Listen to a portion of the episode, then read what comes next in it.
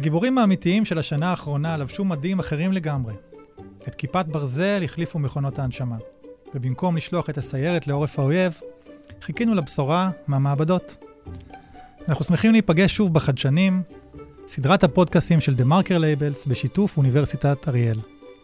הפעם אנחנו מארחים את פרופסור שי אשכנזי, דיקן בית הספר לרפואה של האוניברסיטה, ואת דוד זיגדון, מנכ"ל מכון המחקר מיגל שבגליל. פרופסור אשכנזי, שלום. שלום וברכה. אז זה נשמע כמעט מוזר לשאול, אבל רק כדי ככה לסבר את האוזן, אם הייתי מבקש ממך לנסח את האתגרים העיקריים שהציבה הקורונה בפני עולם הרפואה בכלל, ואולי לכם ספציפית כמי שאמור להכשיר את הדור הבא. כן, באמת התפרצות הקורונה הציבה בפנינו הרבה אתגרים, שכפתרונות להם תהיינה בעתיד פריצות דרך בעולם הרפואה. Mm-hmm. ואני הייתי מחלק את זה לשניים אולי. א', האתגרים שנובעים מהריחוק הפיזי שנכפה עלינו, שבאו לידי ביטוי בעולם הרפואה.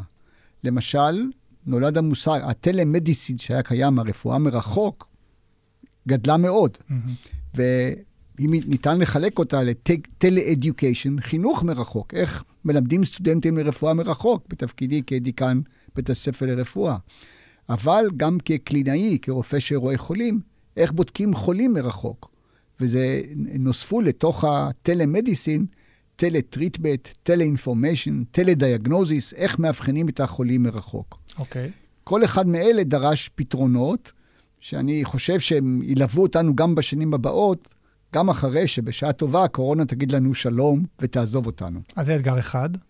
אז אני אומר, האתגר האחד קשור לריחוק הפיזי, mm-hmm. זה כל ההיבטים של ההוראה, והאתגר השני, הטיפול בחולים. הבנתי. עכשיו, דבר, היבט אה, שני שמעבר לריחוק הפיזי, האתגר השני באמת, זה הצורך למצוא פתרונות למגפה שניחתה אלינו בעוד, בעולם מדעי מתפתח ומתקדם מאוד, וזה דחף, למשל, לייצר את החיסון באמצעות RNA שליח. אני mm. ספק, לולי מגפת הקורונה, אולי לא היינו מגיעים לזה. ואם המגפה פותח חיסון מזוקק ונקי מאי פעם, יעיל למעשה יותר מהחיסונים האחרים, ואני משוכנע שהחיסונים האלה על בסיס של RNA שליח, שהיום הם משתמשים בהם ברחבי העולם, ילוו אותנו גם במחלות אחרות. זאת אומרת, מהאתגר, פיתחנו טכנולוגיה חדשנית שהייתה קשה לפיתוח בעבר, ונוכל לפרט מדוע זה לא נעשה בעבר. אז, אז אנחנו באמת ניגע בזה בהמשך, אבל מעניין אותי קודם לנסות להבין ממך, אפרופו הדברים האלה, איך, איך אתה בעצם רואה את, ה, את הרפואה, אולי את הרופא העתידי אפילו, ברמת התכונות, ברמת, הוא, הוא צריך להיות הרבה יותר uh, מולטי-דיסציפלינרי, לדעת יותר דברים, ההכשרה משתנית. אז הרפואה הדיגיטלית נחסרה, נכנסה להכשרה הרפואית, אבל זה היה קיים במינון נמוך, mm-hmm. במידה מועטה. והנה לפתע, לפני כשנה, ביום אחד, עם סגר כללי, שאי אפשר לצאת מהבית, אתה צריך ללמד סטודנטים לרפואה שיהיו רופאים מתוך האוניברסיטה. זה היה ברגע אחד, ביום חמישי הכריזו על הסגר המלא, ביום ראשון התחלנו את סמסטר ב'. ואני מבין שבאתם לזה יחסית מוכנים, גם בלי שידעתם. אני מוכרח לומר שבמקרה, באמת במקרה, אני כן. מודה, באנו מוכנים. אנחנו פתחנו את שנת הלימודים באוקטובר 2019, חמישה חודשים לפני הסגר. לא ידענו שתהיה קורונה. ברור. אבל מראש תכננו למידה מתקדמת, כי בית ספר רפואה חדש, אתה יכול לעשות דברים חדשים. אז למשל, כל סטודנט לרפואה mm-hmm. נדרש היה שיהיה לו מחשב נייד. אם אין לו, אנחנו דאגנו לספק לו במחיר מסובסד. על המחשב הזה הכנסנו אה, לומדות ותוכנות שונות. למשל, בשיעורי אנטומיה הוא ראה את ה-MRI ואת ה-CT של גוף האדם במחשב, ראה את כל המצגות, יכול היה לכתוב הערות. ואפילו בחינות. ויתרה מזו, כבר בסמסטר א', של שנה א', לפני שהייתה קורונה, בכלל. כל הבחינות היו מחשבים ניידים. מעניין. זה נעשה באוניברסיטה לשמור על תואר הבחינה. המחשב, בנינו, רכשנו ושיפרנו תוכנה שהוא נכנס למבחן, נסגר המחשב על כל חלקיו, נסגר האינטרנט, הוא עלה למבחן, ואז עשר דקות בתום המבחן, הייתה לי את כל התפלגות הציונים, התפלגות התשובות, מהימנות של המבחן, mm-hmm. מהימנות של כל שאלה ושאלה, זה חלום של דיקן, והנה בסמסטר ב' נדרשנו לבצע את כל הבחינות ואת כל הלימודים במחשבים האישיים. שכבר תרגלתם בעצם על, על רטוב, מה שנקרא. בדיוק, ואז לכל הסטודנטים כן. היה כבר מחשב אישי, היו בו לומדות, והוא ידע איך לעשות מבחן במחשב. אז אני אומר, לא ידענו שתהיה קורונה, אבל רצינו להיות מתקבעים וחדשנים, זה היתרון של בית ספר צעיר. יצא לכם וזה טוב. הוכיח את עצמו, נכון? אני רוצה לצרף פה את אה, דוד, כי בעצם גם אתם מגיעים לקורונה מוכנים, ואצלכם קורה משהו מאוד מעניין.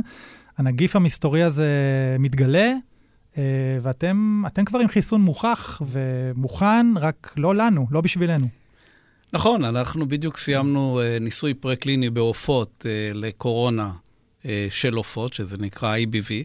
למעשה אצל עופות הקורונה קיימת, ויש כבר חיסון לקורונה בעופות, אבל אנחנו אה, פיתחנו אה, פלטפורמה שתעשה חיסון יותר טוב. אז א', אנחנו הבנו שהחיסון היותר טוב, הוא צריך לכלול את אה, שלושת זרועות החיסון, גם את החיסון ההומורלי, הדמי, גם את החיסון המוקוזלי, כל המערכת הרירית, וגם. את המערכת התאית. אה, דבר שני, אנחנו ידענו שהחיסון האוראלי, במתן אוראלי, הוא הרבה יותר יעיל מאשר לתת אותו אה, בזריקה. ודבר אחרון, בעצם היה לנו את כל מרכיבי החיסון. זאת אומרת, את כל החלבונים שאמורים אה, לכלול במרכיבי החיסון. ועם זה יצאנו לדרך. אז בעצם כשזה קורה, אתה מקבל טלפונים מכל העולם המדעי, המחקרי, עיתונאים, כולם שוברים שיניים. איך אומרים תל חי, איפה זה? היה, היה עניין אה, רב, אם אני זוכר, בתחילת הדרך.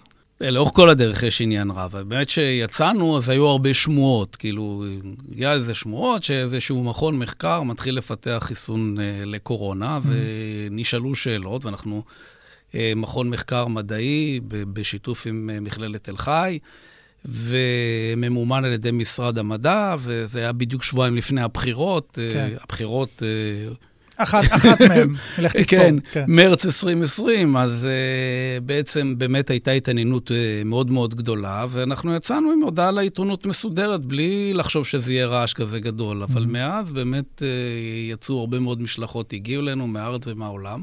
כן. זה עשה באז מאוד מאוד גדול, ופתאום uh, יודעים מזה מגל.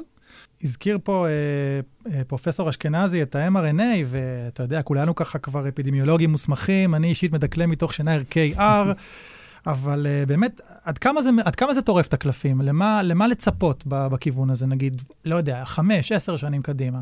תראה, mRNA זה לא דבר חדש. Mhm. זה כבר uh, נמצא בניסויים קליניים בבני אדם קרוב לעשר שנים, אולי קצת למעלה מעשר שנים, בעיקר בתחום של האימיונותרפיה uh, לגידולים סרטניים.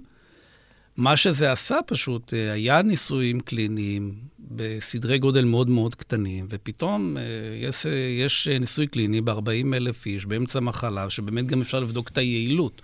בדרך כלל אתה מחכה שאיזה מישהו יידבק ויקרה מה שיקרה. אז אני חושב שהמון המון שאלות של אה, עלות תועלת, Mhm. אה, דברים כאלה, זה כבר נמצא פחות או יותר מאחורינו, העניין השתכלל מאוד, אה, ואני חושב שהעולם באמת השתנה, כמו שאמר פרופסור אשכנזי. אנחנו מדברים על, אה, על, תן לי ככה, גידולים סרטניים, אנחנו מדברים על, על, על סוגי מחלות שלחלוטין אה, לא, לא, לא כיוונים שחשבנו עליהם אולי, שפתאום ככה נפתחים? יש שמועות כאלה. תראה, כל מדע, כל דבר קטן במדע, זה באמת, אה, זה כמו אפקט הפרפר. כן. אתה מתחיל באיזושהי נקודה, אתה לא יודע איפה זה מסתיים, אבל Mhm. בטח בתחום של הסרטן, ששם אתה יודע שיש תאים סרטניים עם חלבונים מאוד מאוד ספציפיים, אז על אותן מחלות עם חלבונים מאוד מאוד ספציפיים, אתה יכול באמת לעשות חיסוני mRNA ולייצר את אותם חלבונים ולעורר את מערכת החיסון כנגד אותם אה, חלבונים ספציפיים. כמובן שזה מאוד מאוד מאתגר, אתה לא רוצה שזה יהיה בעצם בסוף גם אה, יגרום למחלות אוטואימיוניות, אבל אה, יש לזה המון המון אתגרים אחרים. אבל. אבל אין ספק שזה קפיצת מדרגה מבחינת הסייפטי, לפחות מבחינת הבטיחות של הדבר הזה, זה באמת קפיצת מדרגה. אני מוכרח לומר, אני כבר uh, 20 שנים עוסק בחקר חיסונים. מהמם. ועסקתי בפיתוח של חיסונים. חיסון נגד שפעת, כל השלבים מבעלי חיים לפאזה ראשונה, שנייה, שלישית, נגד דיזינטריה. ואני רואה בחיסון על בסיס RNA שליח באמת מהפכה, בשני היבטים. א', במחקרים שאני עסקתי עם חברות, לקח עשר שנים לפתח את החיסון. עשית מחקר במבחנה, לאחר מכן בבעלי חיים, קיבלת תוצאות, הצגת אותם למשקיעים, קיבלת תוצאות של פאזה ראשונה. עשר שנים, לא פחות. ופה פחות משנה יש חיסון שזמין. ב', נגיף הקורונה ה-COVID-19 מאוד דומה לנגיף השפעת. יש לנו חיסון לשפעת. היעילות 60 אחוז, 70 אחוז, כן. משתנה. פה זה באמת היעילות של 95 אחוז ועכשיו 100 אחוז בילדים, זה דבר שאין לו... חסר תקדים. חסר תקדים. ובכל החיסונים האחרים, אנחנו משתמשים בטכניקות מולקולריות, אבל אנחנו מכניסים את הגנים לחיידקים, ואחר כך מעבירים אותם לשמרים. פה זה, אתה נותן את הקוד שמביא ליצירת חלבון שאתה רוצה.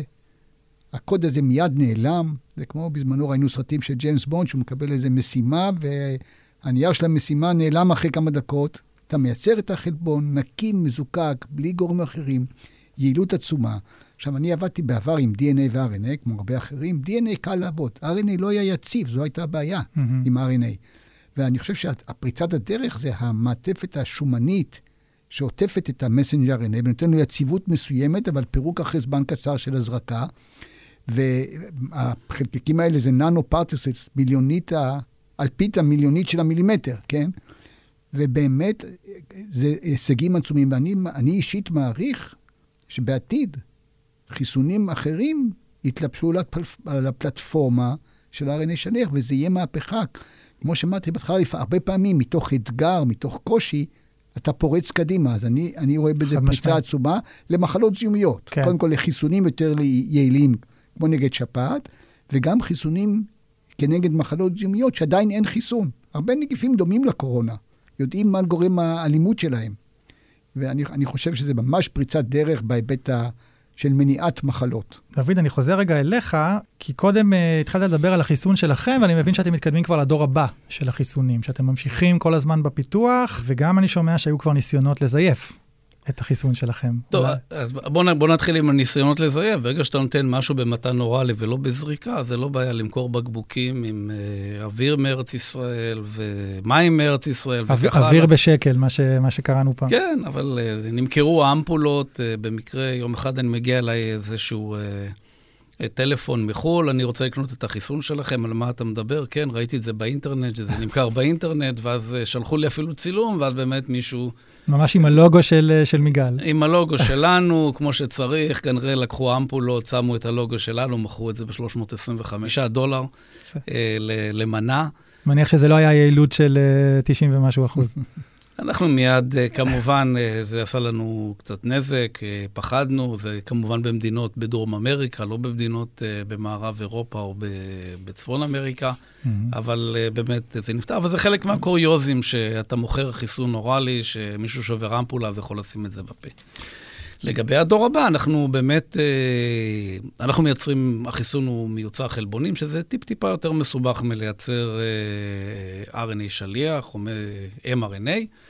ובאמת אה, אנחנו קצת בפיגור יחסית ל-mRNA, אף אחד לא ציפה לכאלה אחוזי הצלחה, אני חושב. כמובן, אנחנו מדברים היום על בוסטר, כי בסך הכל יודעים, והמון המון מחקרים נעשו, שה-mRNA עדיין לא מחסן את המערכת הערירית. ואנחנו יודעים שהווירוס, הוא נכנס לגוף דרך המערכת הערירית.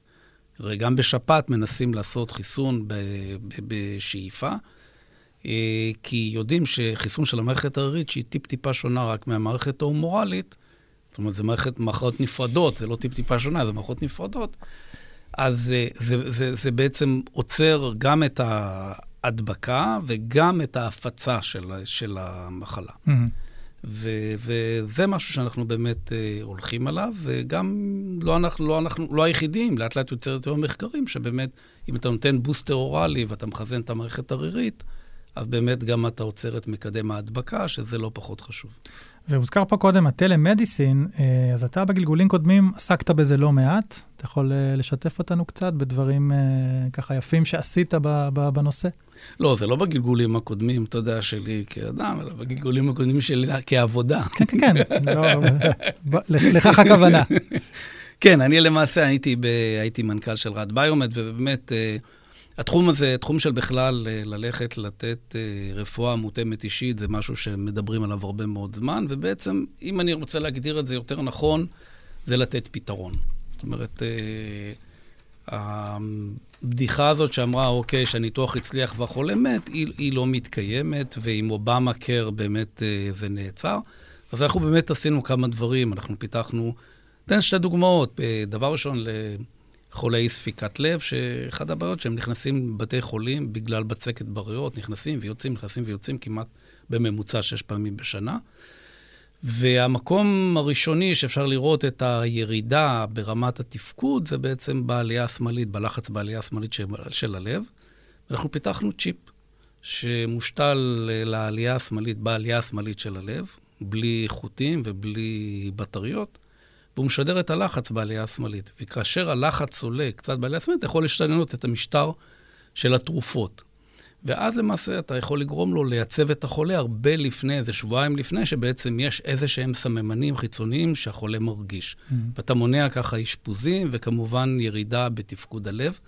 וזו דוגמה שאנחנו עשינו.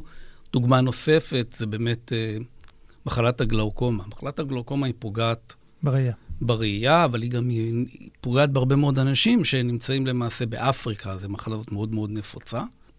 המחלה הזאת, אתה לא, אתה לא מרגיש, זה לא שיש לך חום פתאום ואתה לא מרגיש טוב, אלא mm. פשוט, ואנשים מפסיקים לקחת את התרופות, את הטיפות, כי זה לא נוח. ה compliance למחלות אה, כרוניות היא, היא מאוד מאוד קשה. ויצאו מחקרים שטיפול בלייזר כטיפול ראשוני, קו ראשון, הוא יעיל. אה, אבל טיפול בלייזר כיום הוא מאוד מאוד מורכב. אנחנו פיתחנו למעשה איזשהו מות, אה, מכשיר לייזר שבלחיצה על כפתור הוא עושה בעצם את הטיפול בצורה אוטומטית. עכשיו, זה יצר, א', באמת, אה, באותם מקומות שאין נגישות של מומחים, אז באמת, נגישות לטיפול רפואי, אם אתה יכול לטפל מהם מרחוק, זה מאוד מאוד יעיל. אז בעצם הרופא או האח או האחות נמצאים ליד החולה, ואתה שולט בפעולה אפילו מכאן. אה, בעצם מה שאנחנו רוצים להגיע, שבעצם יהיה אח או אחות ליד החולה, שזה יותר זמין כן. במדינות מסוימות, והרופא יישב מרחוק, המומחה יישב מרחוק, והוא יכול באמת... ממדינה אחרת, לצורך העניין. ממדינה אחרת גם, ובתנאי שיש קו אינטרנט טוב. כן.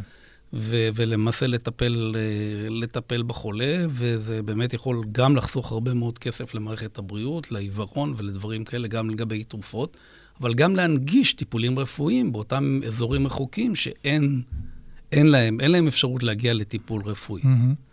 זה נשמע עתידני, זה, זה, זה כבר כאן, זה כבר, זה כבר מתאפשר, או שזה משהו שהוא עדיין ברמת הפיתוח? לא, לא, זה מתאפשר, זה, זה כבר נעשה. כן. ו... זאת אומרת, זה דוגמה אחת, אבל יש עוד הרבה כן. מאוד דוגמאות אחרות, לא, זה לא אני, משהו אני שואל, ש... כי, כי בעצם אתה, אתה מתעסק באיזשהו צומת, ככה, בין מחקר לתעשייה, אפשר לקרוא לו, והוא, קצת הזכרנו את זה, הולך ונהיה רב-תחומי יותר ויותר. יש בו כבר פיזיקאים, מתכנתים, מנתחי ביג דאטה, אצלכם גם אגרונומים, חוקרי אקלים.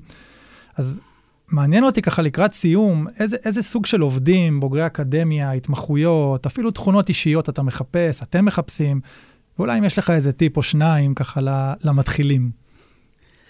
טוב, אנחנו מחפשים אנשים שיודעים לשתף פעולה. Mm-hmm.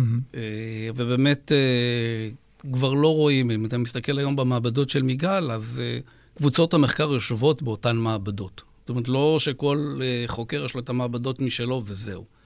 כי באמת החשיבה המולטי-דיסציפלינרית, וזה מגיע לא מזה שאתה מושיב שני אנשים ביחד, אומר להם, בואו תחשבו, אלא בעצם במגע היומיומי, בבעיות היומיומיות, כשאתה נתקלת בזה ונתקלת בזה, אז אתה בעצם ככה יוצר בעצם איזושהי מחשבה מולטי-דיסציפלינרית. באמת אנחנו מחפשים אנשים מכל התחומים. אה, אני אתן דוגמה. דווקא, אתה מכיר את עופר שיר, ודיברנו עליו, אבל עופר שיר ישב עם מישהי שהיא, אה, עם, עם מישהו חוקר אצלנו, שהוא בעצם אה, מטפל בפוסט-ארווסט. טיפול בקטיף לאחר, אה, טיפול בפרי לאחר הקטיף. ויחד הם פיתחו איזה שהם פרוטוקולים, ופתאום הגיעו לטיפולים שאף אחד לא חשב עליהם. אז אני מבין שגם בעולם הרפואי יגיעו בסוף לכל מיני, באמצעות ביג דאטה, לאיזה שהם תובנות ו- ופרוטוקולים של טיפול, שלא חשבו עליהם. המחשבה האנושית לא חשבה עליהם.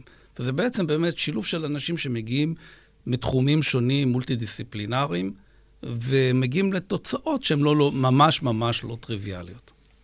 אה, פרופסור אשכנז, התייחסות שלך, אותה שאלה, ככה כן, על ה... אני יכול לומר שאנחנו, כשבנינו בית ספר לרפואה חדש, אחד מאבני הבסיס שאמרנו זה רפואה מותאמת אישית, mm-hmm.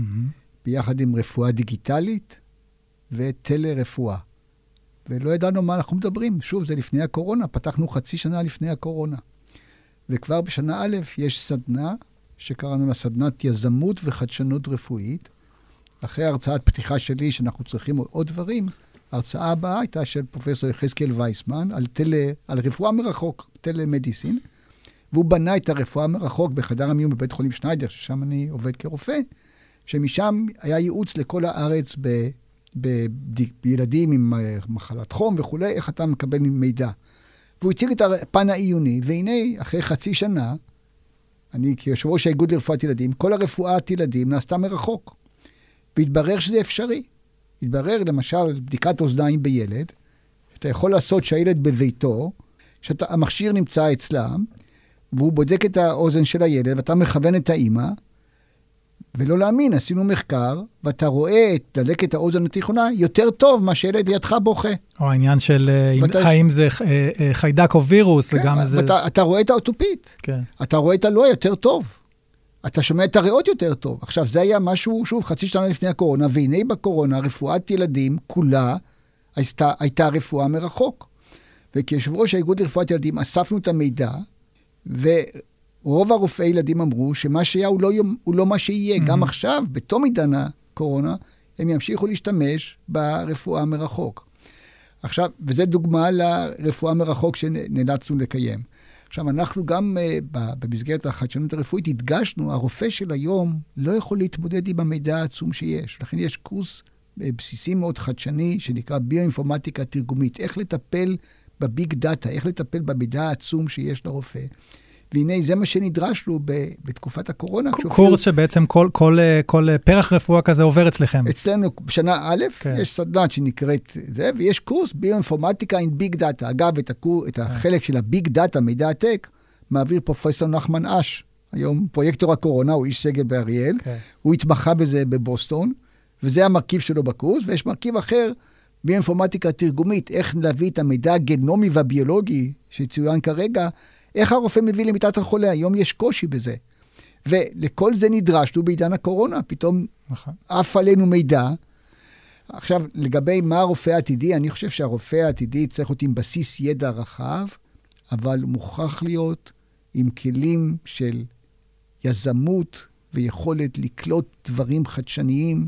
הרופא ויכולת, כיזם, לקחתי. הרופא כיזם, ולקבל, אנחנו מדינת יזמות, כן. מדינת סטארט-אפ. ולקבל מידע ממקורות שונים ולחבר אותו, לחשוב מחוץ לקופסה, אני חושב שזה היום נדרש. אז, אז אני רוצה... אתה לא יכול בלי זה. אני רוצה לשאול אותך שאלה אחרונה, ככה מאוד מתחבר לדברים האלה. הייתה איזו תחושה ככה בשנים האחרונות שהחלום הקלאסי של כל uh, הורה לראות את הבן שלו, את הבת שלו uh, בתחום הרפואה, עבר קצת למחוזות אחרים. סייבר, עסקים, אפילו לבורסה. והנה כולנו עומדים במרפסת ומוחאים כפיים למלאכים בלבן. אז uh, אתה חושב שהדרמה הרפואית הזאת שעברנו, עצ, עצם זה שזה בשיח, אולי שאלה לשניכם, נראה את זה בביקושים, אולי כבר אתם רואים, נראה את זה בהרשמה, זאת אומרת, קצת, קצת חוזר, מדגדג שוב באצבעות ללמוד רפואה, יותר מבעבר? א', הכמיהה ללמוד רפואה בישראל הייתה עצומה תמיד. זאת אומרת, יש ביקוש עצום על כל מקום בבית ספר לרפואה, יש עשרה או עשרים מועמדים. ודאי, ודאי. כן. ויש לנו, לצערנו, חלק ניכר מהישראלים נוסעים לחו"ל ללמוד רפואה כי לא מתקבלים לארץ. תנאי הקבלה הם בלתי אפשריים לפעמים, בצורה לא מוצדקת, וצריכים להכשיר יותר אה, רופאים. אבל אני חושב שכן, אני חושב שהתפרצות הקורונה, או מגפת הקורונה, על הפתרונות המהירים, שדיברנו רק על החיסון, לא דיברנו על, ה, על ההיבטים האחרים של הטיפול. דיברנו על הטלרפואה בקהילה, גם בבית חולים. פתאום telemonitoring, כן. ניטור מרחוק, הפך לבסיס של טיפול בחולים בטיפול נמרץ. רופאים פחות נכנסו. היום אתה יושב ליד המסך ואתה רואה את הכל. אז אני חושב שזה יגביר את, ה, את, ה, את הכמיהה ל, כן. לשמש במקצוע, שגם אתה עוזר לחולים באופן מיידי, אבל הוא מתוחכם, הוא מתקדם, זה, זה בעצם ההייטקיזציה של, של הרפואה, דוד? אני חושב שזה הרבה יותר מזה. אני חושב שהיום רופא, הרבה מאוד רופאים הם גם יזמים באופן אה, כמה שזה נשמע פרדוקס, פרדוקסלי, אבל המוצרים, לפחות בתחום המדיקל דיווייס, המוצרים הטובים ביותר, הרעיונות הגיעו מרופאים, לא הגיעו ממהנדסים ולא הגיעו מאנשים, אנשי אקדמיה שלא ברפואה. אבל הביצוע הגיע במשותף. הביצוע הגיע במשותף. אז יש היום בבתי חולים הרבה מאוד רופאים והרבה מאוד מהרעיונות שאנחנו פיתחנו, למעשה זה הגיעו מרופאים, ו... הם למעשה יזמים, והם יכולים באמת אה, לרקוד על שתי החתונות אה, בו זמנית, ובתי החולים מעודדים את זה, ואני חושב שאין כאן אה, שום סתירה. ההפך, אני חושב שאם תסתכל על תוחלת אה, החיים של העבודה אצל רופא, היא הרבה יותר גדולה מתוחלת החיים אה, של הייטקיסט, שבגיל 45 הוא לפעמים מוצא את עצמו נכון. בלי עבודה. ו- ורופא, גם עד גיל 70, 80, הוא עדיין נושם ובועט ו- ומקבל חולים ורואה חולים. אז אני חושב שהשילוב הזה של רפואה וטכנולוגיה, באמת אה, עם פתיחות ו- ולהסתכל לצדדים, זה באמת אה, עולם אה, מקסים. זאת אומרת, אני הגעתי לשם מבחוץ, וזה... אתה ממליץ. זה אינסופי. זה באמת אינסופי. אני מתחבר לזה ממש, שיתוף הפעולה הזה הוא חיוני, זה ממש מנצח, מנצח, ואחד ועוד אחד זה יותר משתיים. מדוע הרופא רואה את הצרכים? הוא נמצא מול החולה, והוא מבין, נניח, שחולי קורונה, קשה להנשים אותם.